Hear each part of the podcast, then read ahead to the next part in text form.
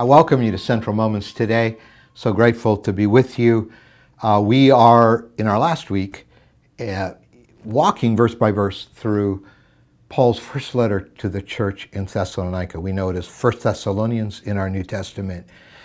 And uh, the, we come now to the last chapter, actually, chapter 5. And I, I was thinking, you know, whenever, whenever I find myself saying, oh, I didn't see that coming, it's not usually a good moment. Those I didn't see that coming moments, they're not usually good. It means something sort of crept up on us from left field and just suddenly surprised or shocked us. I didn't see that coming. Well, there's something we better see coming uh, that Paul talks about here. And he was going to warn us that when it comes to the second coming of Christ, uh, you don't want to be in the I didn't see that coming moment. So he says in verse 1 of chapter 5 Now, brothers and sisters, about times and dates, we do not need, not need to write to you, for you know very well that the day of the Lord will come like a thief in the night. What's he talking about? He's talking about the second coming of Christ.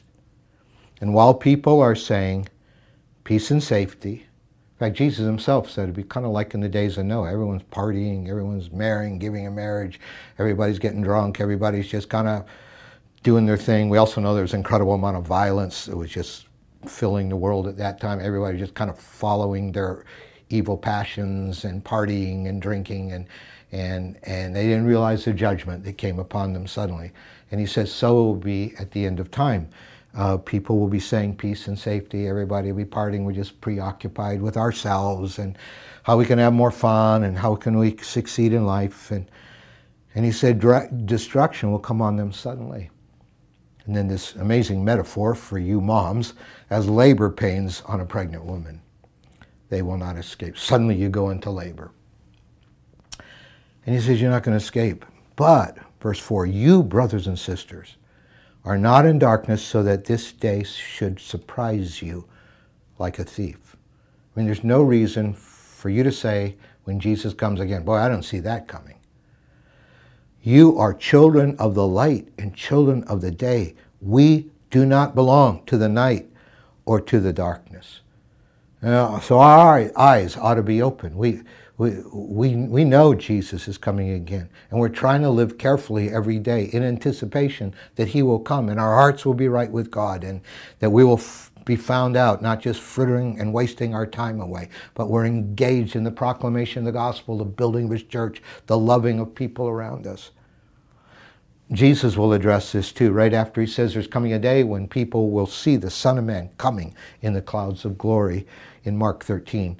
He picks it up, verse 32. But about that day and hour, he said, no one knows.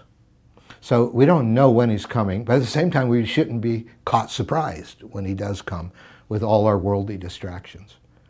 In fact, he says, not even the angels in heaven nor the Son, but only the Father knows when it's coming. In the early part of Pentecostal revival, in the early part of the 20th century, I mean, a lot of people for a while thought Jesus was coming back in 1918. And then a few decades ago, there was that popular book, 88 Reasons Why Jesus is Coming Back in 1988. I wish people would just read the Bible first. We don't know when he's coming back. We live as if it could be today, but when he does, we're not surprised because we're anticipating it. That's why he says in verse 33 be on guard, be alert. You do not know when the time will come. So you don't know when, but if you stay on guard, if you live as children of the day, not of the night, you stay alert and on guard. Verse 35 of Mark, he goes on to say, of Mark 13, therefore keep watch, keep watch, because you do not know when the owner of the house will come back, whether in the evening or at midnight or when the rooster crows or at dawn. And if he comes suddenly, do not let him find you sleeping. And what I say to you, I say to everybody watch. Our Father, we pray you forgive us. You alone know the day you're going to send your Son back to put an end to human history and to take us to yourself. But forgive us for being asleep. Forgive us for not watching, for not living every day careful about our lives and careful about serving you, knowing you could come at any moment. But keep us watchful. Help us to stay watching and not unaware or shocked when you do come. In Jesus' name, amen.